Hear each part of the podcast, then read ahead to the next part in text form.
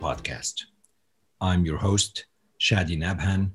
I'm a hematologist and medical oncologist, and I have interest in all aspects of healthcare delivery, treatment, leadership, mentorship, and policy.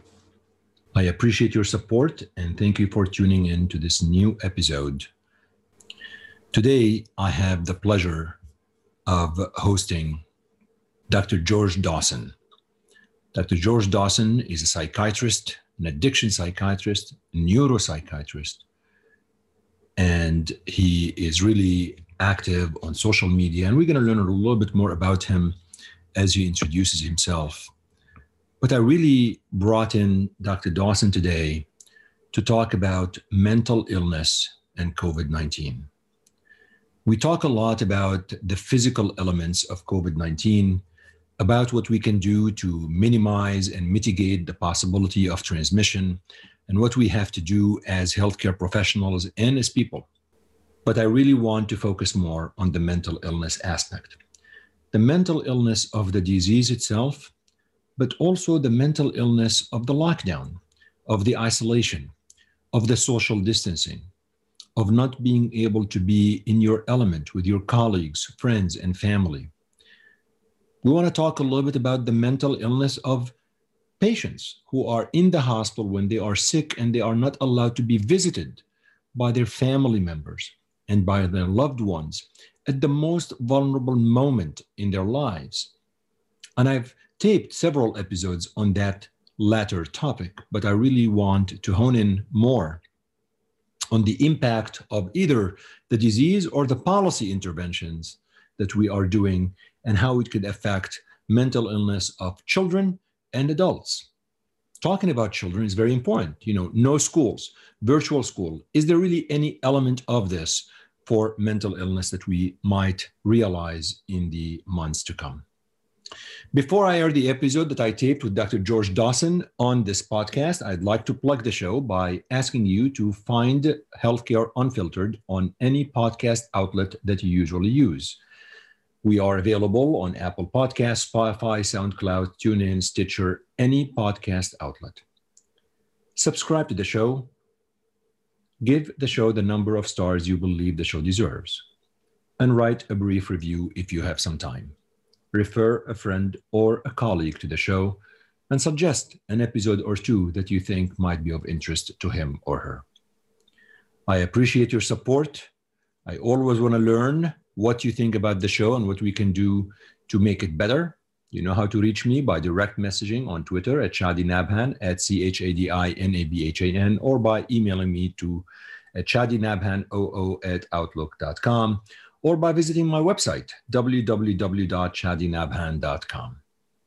Without further ado, Dr. George Dawson on the Healthcare Unfiltered podcast.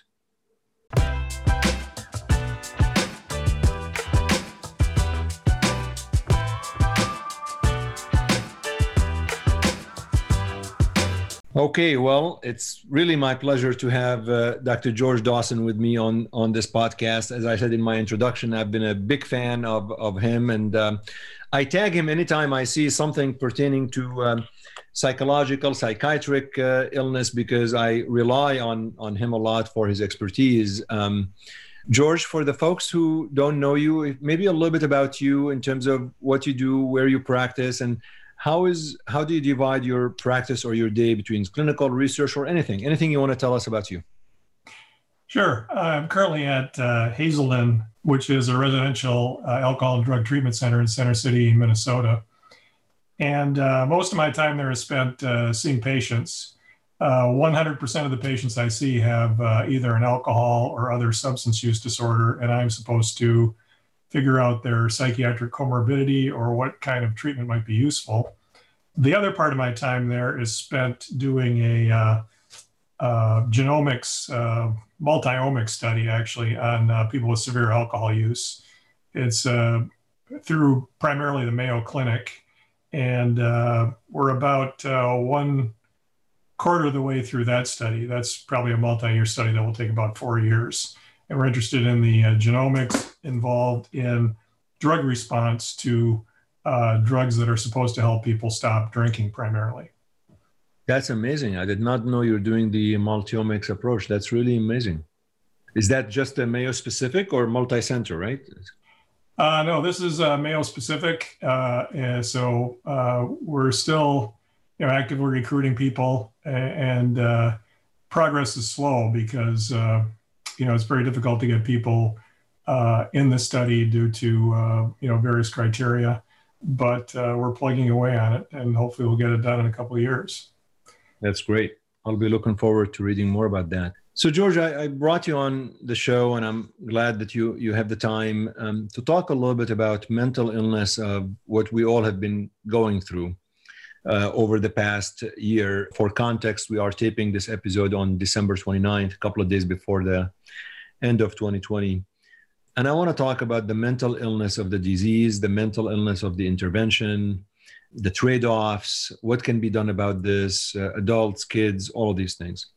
So let's start maybe by the disease itself uh, and the pandemic itself. Um, how much of the mental, well, first of all, what type of mental illness or mental health problems have you noticed or observed over the past year that maybe were not high in prevalence that, that you can attribute that they are happening because of COVID 19? How do we know what we are seeing is because of COVID 19? That's a tough question to answer. Uh, I will say that uh, in the population I deal with, you know, they're very dependent on uh, recovery groups and 12 step recovery, like, for example, Narcotics Anonymous or Alcoholics Anonymous. And uh, there was a big problem with changing to virtual groups from in person groups. Uh, for example, if a person goes to uh, an AA meeting, they have a sponsor at that meeting, and they find that it's very useful for them to help them stay sober uh, suddenly you're switching to a virtual group where everybody's on Zoom, where there's a time delay, where you don't have that personal contact uh, before or after the meeting. And uh, that really alienated a lot of people, and a lot of people stopped going to meetings. And then, of course, I would see them uh, in my clinical position uh, after they relapsed. And uh, so I was seeing a lot of people who had a very difficult time with staying sober due to the pandemic and the pandemic restrictions. Uh, another interesting group is the group of people who had to suddenly start uh, working from home. You know, because uh, if you do have an alcohol or drug problem and you're working from home, that I think puts you at much higher risk for relapse. Uh, and so those people were having a difficult time of it as well. And finally, you know, when I typically ask people, uh, what's the main factor that led to their relapse to alcohol or drug use, uh, the number one thing on the list is boredom and it's very bored, boring to uh, stay home, uh, to not have any social contact, to not be able to go to the gym, to not be able to go out and eat, and uh, boredom is a significant factor. So all, all three of those areas are very important for people with substance use problems. In terms of depression and anxiety, you would see similar things because uh, you know interpersonal stress and uh, you know stress at work for example, financial stress. They're all things that impinge on people with various forms of depression and anxiety. So the depression and anxiety was typically a lot worse. Yeah. And I think it's a little bit of a mixture between the illness and the intervention of the illness, right? Because I mean, you know, um, I guess we don't know yet if there's any effect of COVID 19 as a virus on the central nervous system, because we're talking about the interventions that we did, the social isolation, the inability to do certain things, right? Are there right. any data, just to get this out of the way, are you aware of any data that COVID 19 has any impact on the central nervous system to a degree that might indirectly affect mental health? Is there no data on? I don't know. Uh, yeah, I think there's been some uh, recent data. For example, uh, you know, in the last couple of days, there have been uh, reports of people who developed psychosis with no previous uh, psychiatric history related to uh, a COVID uh, infection. And uh, that would make sense to me because, you know, most psychiatrists have treated in their practice people with encephalitis who developed uh, sort of a permanent psychosis or paranoid state after the encephalitis had resolved. So uh, it's not surprising that, a, you know, a, a small number of people perhaps uh, develop central nervous system complications. And of course, the main, some of the main symptoms of COVID, like the loss of a smell, loss of taste, you know, would suggest that, uh, you know, cranial nerves are involved, it's just kind of a short distance to the brain from uh, cranial nerve dysfunction if uh, the virus is affecting the cranial nerves. So that that takes us to the to the intervention, and um, and it's it's a tough one because obviously the intervention has been, like you said, social distancing, social isolation, live a virtual life, um, uh, lockdown or semi lockdown. Not it, it was never really complete lockdown how much like how can we how can we tell if our intervention is adding so much to it where it becomes worse than the disease there's a lot of contention between both camps because the folks that are anti-lockdown they will say well the lockdown is going to cause more mental illness alcoholism depression anxiety suicide that is going to be worse than the actual virus itself. And the folks who are um, pro lockdown they say you can't really so there's this two camps as as you saw. How, how do we how do you approach this? Uh, well i mean that's a good question. I think there's no doubt that uh, uh, the virus has created a tremendous economic strain on people you know for example the, two businesses that come to mind are the uh, restaurant business and uh, the airline business and uh, those a lot of those employees are under a lot of stress, financial stress. Uh, it's caused a lot of uh, mortgage defaults. You know, so the financial stressors are, are, very real for you know millions of people, and you know the paradigm for uh, economics uh, causing uh, you know increased suicides, increased use of drugs and alcohol is the you know deaths of deaths of despair concept that came out a few years ago uh, suggesting that economic influences can lead to some of this uh, morbidity, mortality. But you know, uh, if you do a search right now, all the data seems to be fairly preliminary. You know, uh, it's very difficult to say exactly what the toll will be. Most experts are estimating it based on what happened in previous pandemics. You know, for example, in the 1918 pandemic, uh, I think there were uh, two waves initially 1918 to spring of 1919, and then 1919 to spring of 1920. And uh, at least some studies suggest that the first wave, there was not uh, a lot of excess suicides, just looking at the suicide rate. But in the second wave, there was. And, uh, you know, so there's not, as far as I can tell, there weren't a lot of good explanations between wave one and wave two.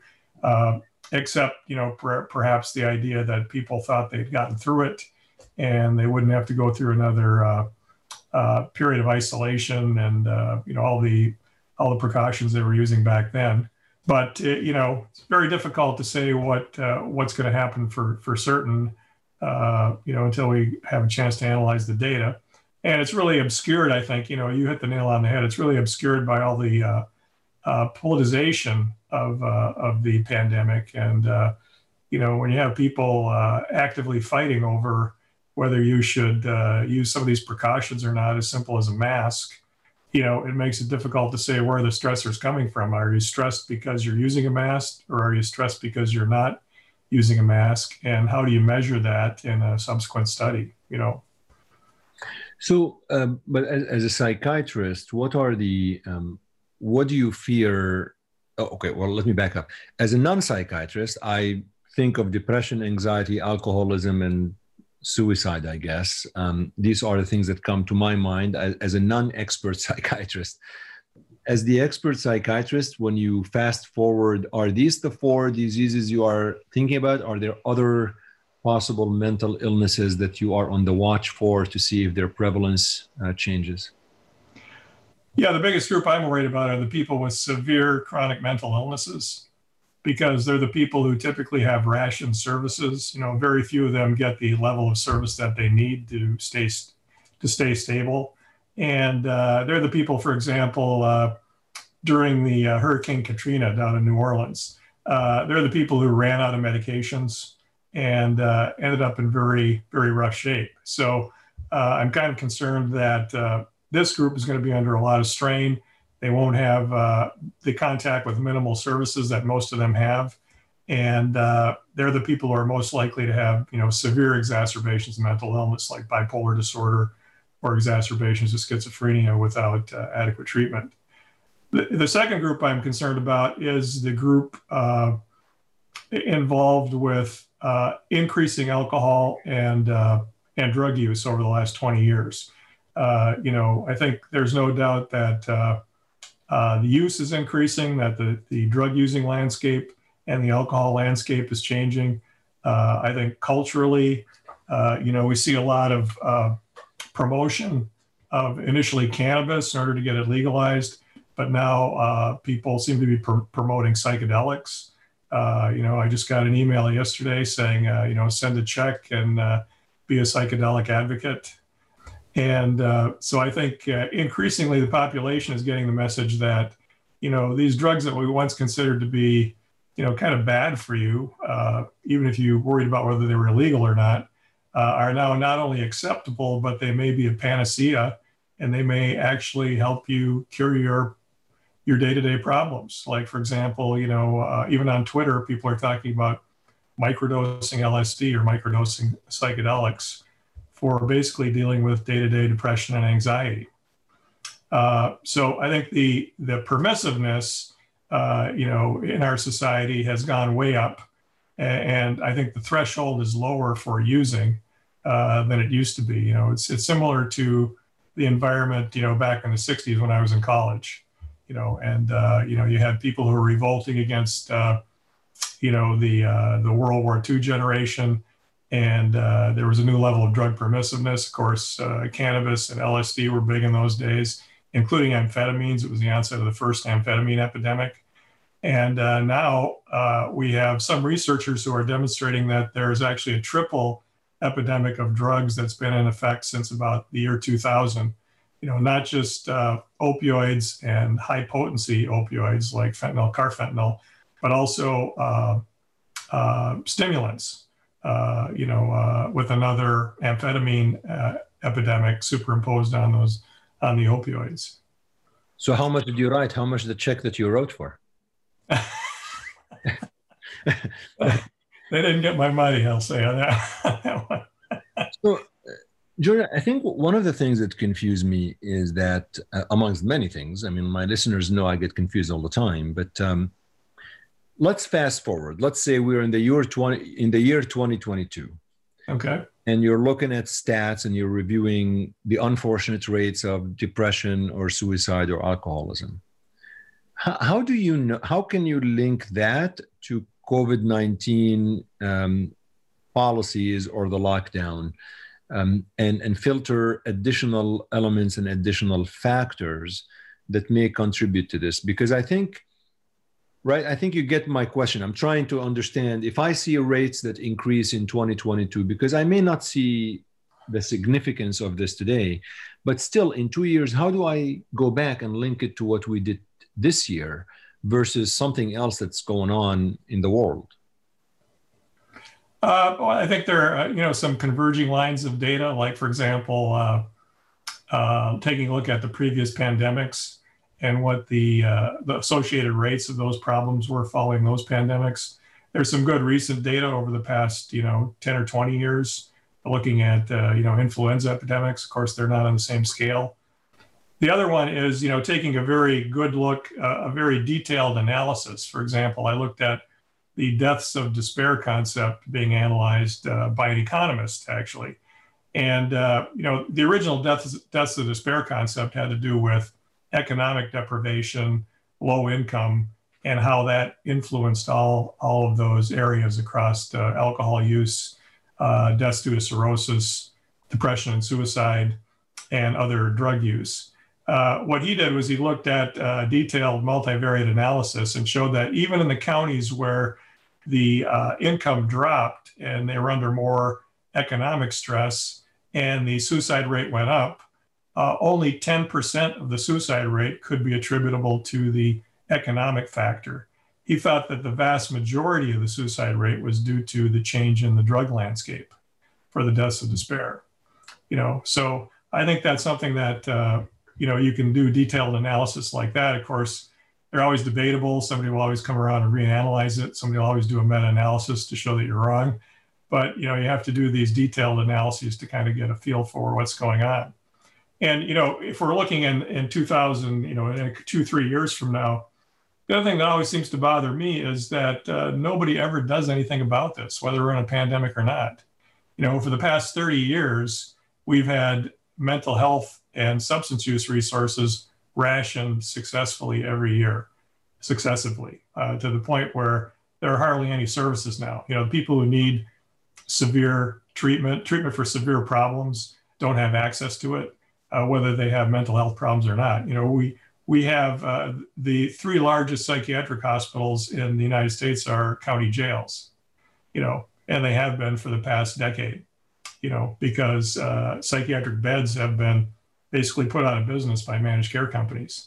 You know, so when we think about interventions, we have to also think that the entire infrastructure for psychiatry and uh, substance use treatment has deteriorated significantly over the past 30 years.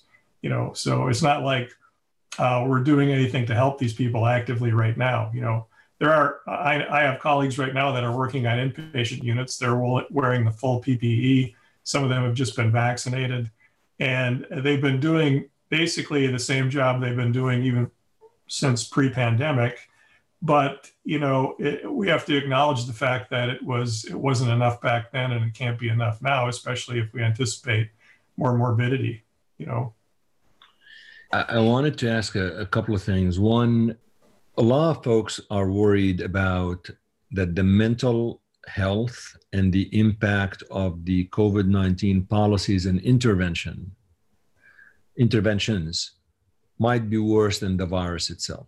So the, there's a there's a right. I mean, right now as we are taping, I believe we are at 330,000 unfortunate deaths from COVID 19 um, as a society, as a nation, and it's still it's still climbing. And I don't know where we'll end up. We obviously every single life matters the concern is that as a society or as a nation, when we look at the interventions and the policies, we may end up losing even more than we would have lost um, if we didn't really do the interventions and the lockdown from what you mentioned, the economic loss, the other aspects, and so forth. Is there, I mean, is there is there any magic uh, answer to this or we just do what we know today and hope for the best? I mean is there any formula that we can usually balance the trade-offs in a way that we don't lose future lives to the interventions to the mental illness and mental health problems? I think the public health messaging has to be that you know the virus is not only bad for your pandemic viruses are not only bad for your physical health they're bad for your mental health and I think, you know, to answer your question, I think the only thing you can go on at this point is precedent. And uh, I think if you do go back and look at the 1918 pandemic, which was significantly worse in terms of, uh, you know, loss of life, not just the United States, but globally. Uh, and it was also uh, overlapped with the uh, pandemic of uh, encephalitis lethargica that went on for another 10 years. I think the probably the total loss of life due to these deaths of despair was probably uh, not as great. Although there were other there were other occurrences that occurred in that time frame, like for example, the stock market crash in uh, 1929, the uh, stock market panic in 1909. You know, some of those things were were viewed as significant uh, in terms of blips of uh, suicide mortality as well but the, yeah, the only thing I, that's the only way I can think of of analyzing it. Uh, I know there have been some uh, uh, some epidemiologists that have taken a different uh, different view, but uh, you know, and, and, I think we also have to compare ourselves to company to countries that were much more successful in terms of containing the virus and had lower mortality rates than the United States. You know, when we look at our mortality rate, it's kind of a at a very high rate compared to most countries. Uh, you know, we have to ask ourselves uh, what sort of messaging does it take uh, to uh, prevent that from happening in the future? Yeah, I mean, and I think obviously the worry is that usually, you know, today this is what's going on, but then in two years, you, you always capture the fruits of what we do, not immediately, it's later on. So I think it's only time will tell How about uh, the impact of the pandemic or the interventions on on healthcare professionals like yourself, like myself, like other physicians, nurses, respiratory therapists, folks that work in the hospital? That cohort of uh, um, workforce. Um, any data or any concerns about what they might go through mental health wise? I think the burnout data uh, collected so far shows that burnout is uh, much higher. I mean, it was it was fairly high at baseline, but obviously when you're uh, when you're literally swamped and uh, people are dying at very high rates, uh, you know, uh, burnout is going to be much much worse. there have been some administrative factors, like for example, there have been some stories out there about how people had inadequate PPE and they were expected to do the job, uh, which uh, also probably enhances burnout. Uh, so I think burnout and depression, there's a very fine line for me between burnout and depression and healthcare providers. Uh, I know a lot of uh, psychiatric uh, state societies have been offering sort of triage services to healthcare providers free of cost. but this is where our system could uh, could be a lot better. You know, I think that uh, you know one of the main concerns uh, I think that a lot of these local uh, societies have is the mal- whole malpractice issue. You know, uh, if you're consulting, let's say, with an ER physician informally on what they're going through in terms of job related stress and whether or not they're suicidal, you know, uh, I think a lot of the a lot of these systems are designed to keep it at sort of an informal, non-patient level. But I think that uh, you know if we're really concerned about supporting uh, healthcare workers in situations like this, we should have a system where we can actually provide active treatment to these healthcare providers instead of sort of informal consultation and triage. You know, and uh, that's one thing that's lacking. You know, I'd be quite happy to do it. You know, free of charge. You know, X number of hours a week if there was a system that allowed me to do that. But you know, uh, currently there isn't, and I think our medical legal problems, you know, get in the way here. Yeah, and I mean it's possible. I, mean, I heard there are some physicians who are near retirement age who just simply retired, and they said, you know, they don't want to deal with. Um, I mean, that, exactly. Yeah. I'm not sure I know the percent, like the stats, but I, but I did hear that. Let's uh, maybe we can uh, just uh, um, pivot a little bit between adults and children. And I know that there are two separate specialties almost. I'm, I'm not really sure uh, how granular the, the specialties are in terms of uh, psychiatrists that see children or teenagers. But uh, let's talk a little bit about schools, school closure, the impact on of, on on children, and from mental health perspective.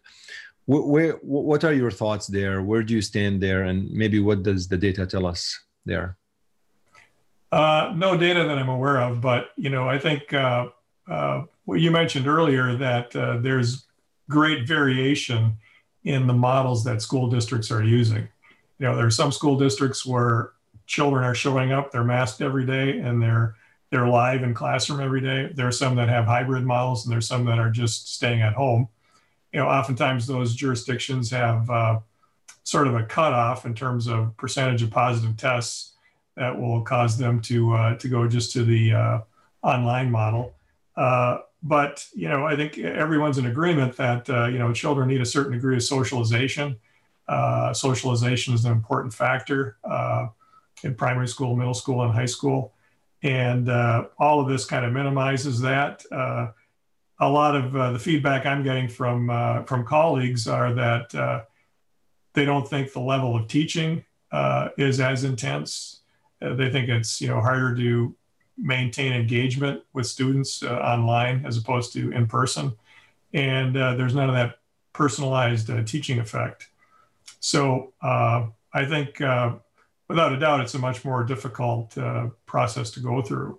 You know, on the other hand, I think a lot of children are very resilient, and I would expect them to bounce back quite uh, quite readily once uh, once the pandemic is behind us. Hopefully, uh, in the next uh, you know four to six months, uh, and uh, you know the long term outcome I think is hard to predict. But it would not surprise me if this was just sort of a blip on the radar for kids, and a lot of them got through it okay.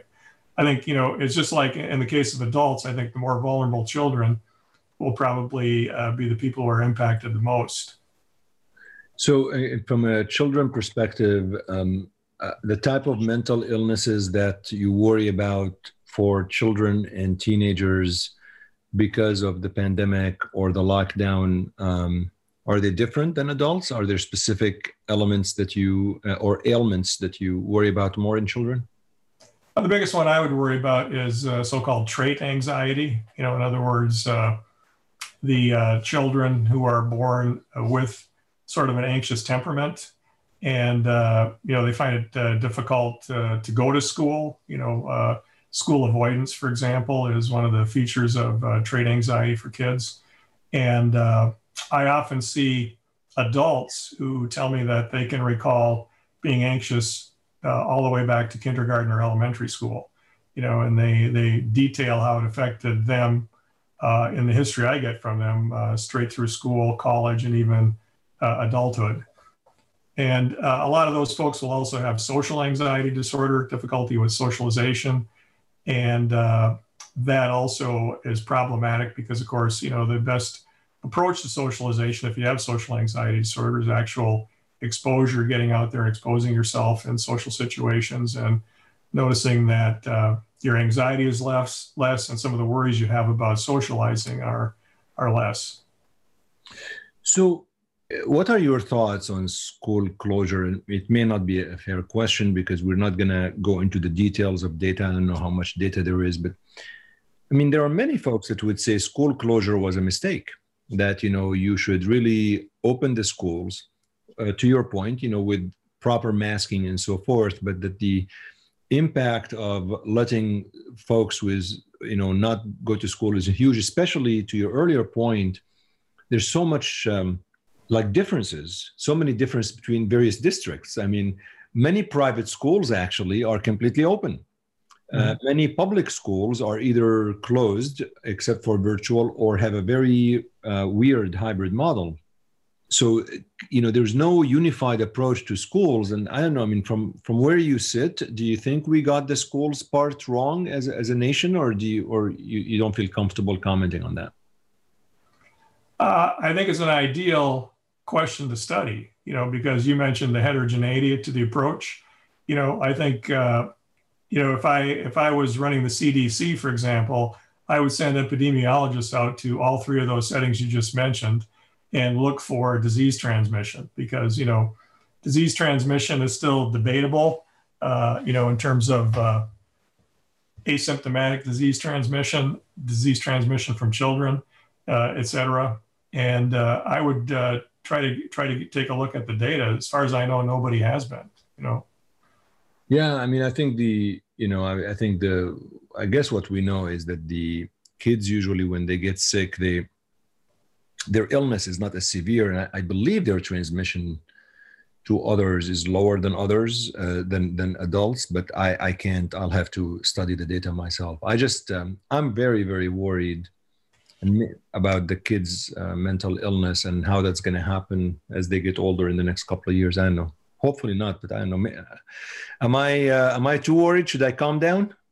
Well i think you know the the other kids that are probably even more vulnerable are the kids who are uh, have special resources because they they're designated as having emotional disturbances or learning disorders and they need special assistance. And uh, i haven't seen hardly anything i haven't seen anything actually written about that you know how are these uh, kids who are already designated as being vulnerable being helped through this pandemic. You know, I haven't seen anything written about that at all.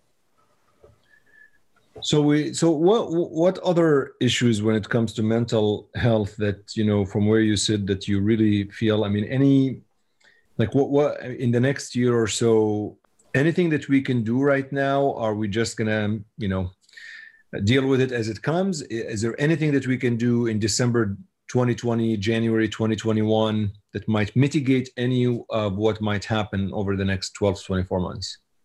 Well, I think the big revolution here has been, uh, you know, telemedicine, telepsychiatry.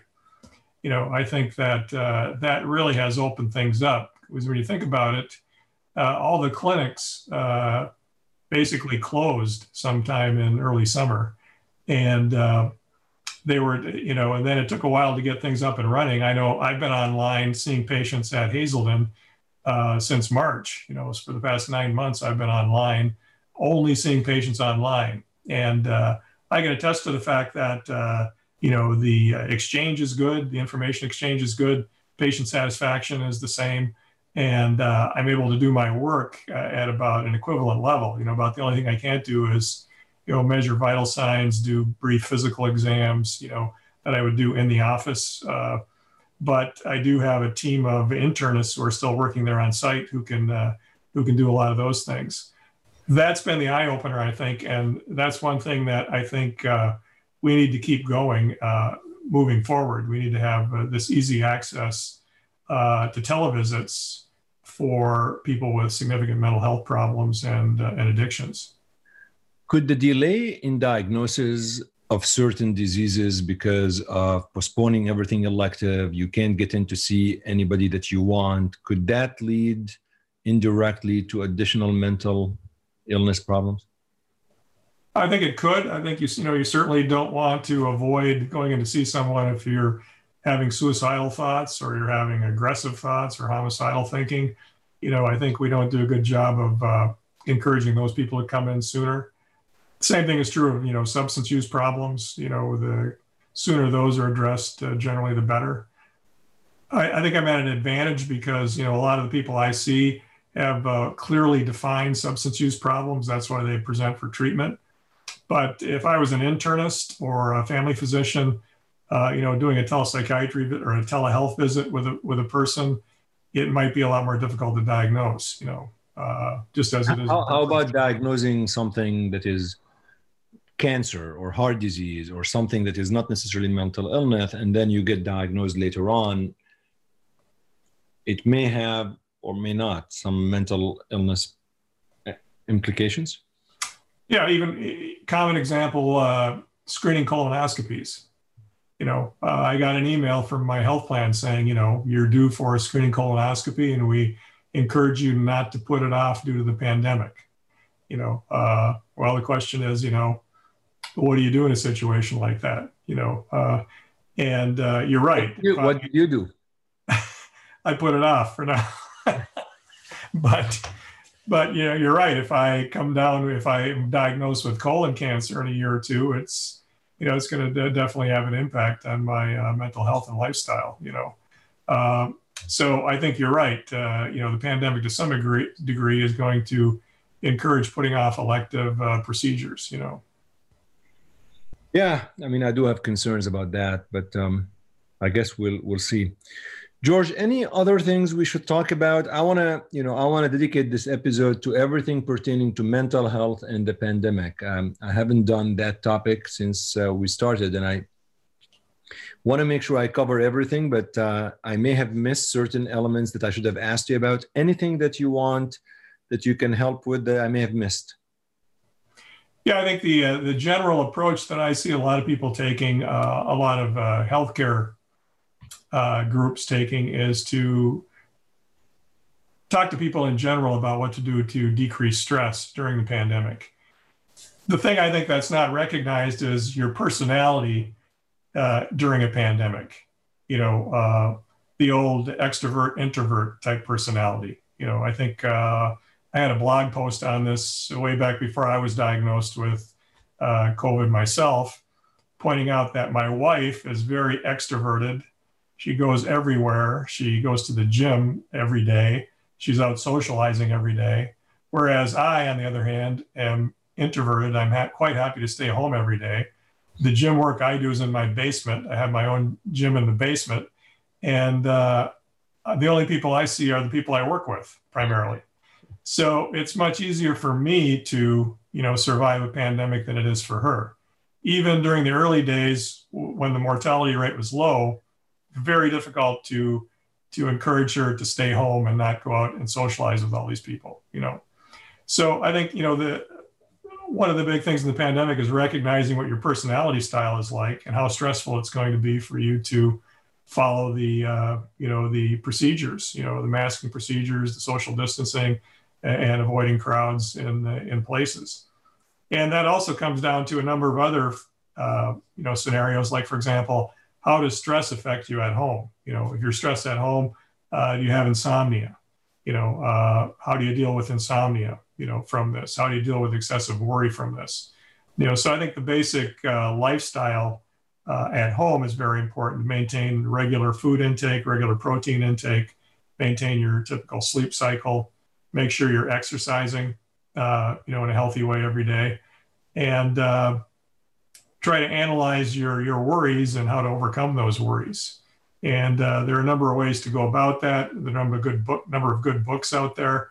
Uh, certainly, talking with people, you know, socializing with people online if you can, if you if you need that is very important. So I think reducing stress in the context of a pandemic is something that uh, you know people need to know a lot more about as well the other the other factor there that I think increases stress is all the misinformation. You know, like uh, you and I are both on Twitter, and uh, the misinformation about the pandemic, and the arguing that goes on about that, and the political polarization about the pandemic is uh, quite unbelievable compared to other countries. Uh, and uh, you can routinely see videos of people being stressed out to the point that they're becoming uh, aggressive uh, related to beliefs about masking uh, and uh, social distancing. And, uh, you know, I don't know what to do about that exactly, other than, you know, consistent messaging from the from the uh, from the initial onset of the pandemic. Yeah, certainly interesting times, aren't there? I mean, just interesting times we're living in. Well, um, I hope that uh, you know. I mean, I think we probably hit the um, high notes in terms of some interventions um, because I think you know the goal is that we know what the problem is and what listeners want to know is there anything they can do mm-hmm. to minimize this and I think uh, that was a nice way to summarize into some of the elements that they can actually do that might hopefully diminish the possibility of developing mental illness. We are all prone to these issues and um, uh, I certainly don't sleep well to start with so. Uh, I'll tag you on all of my tweets at 2 a.m. in the morning. Okay. I'm usually up myself.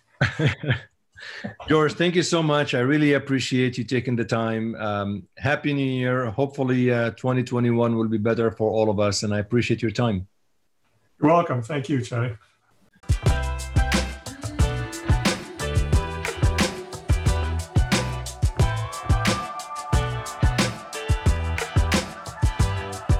Thank you guys for listening. Thank you uh, for uh, taking the time and listening to this important episode. I thought this was great that we discussed mental illness, mental health that might really come in from COVID 19 pandemic or the interventions. I don't believe there are easy answers. I think it is rather difficult topic to discuss and to decipher, but uh, we cannot ignore that. I think um, these are really, really uh, important things. You know, the, the one thing I would say is that I'm not really sure that we will be able to to know uh, the mental illness or mental health impact of what we are dealing with anytime soon. I think some of these mental illnesses that George discussed might take a year or two or three until they develop and evolve, especially in children and young kids. And um, so we just need to be on the lookout. We need to really make sure we provide the proper atmosphere, environment,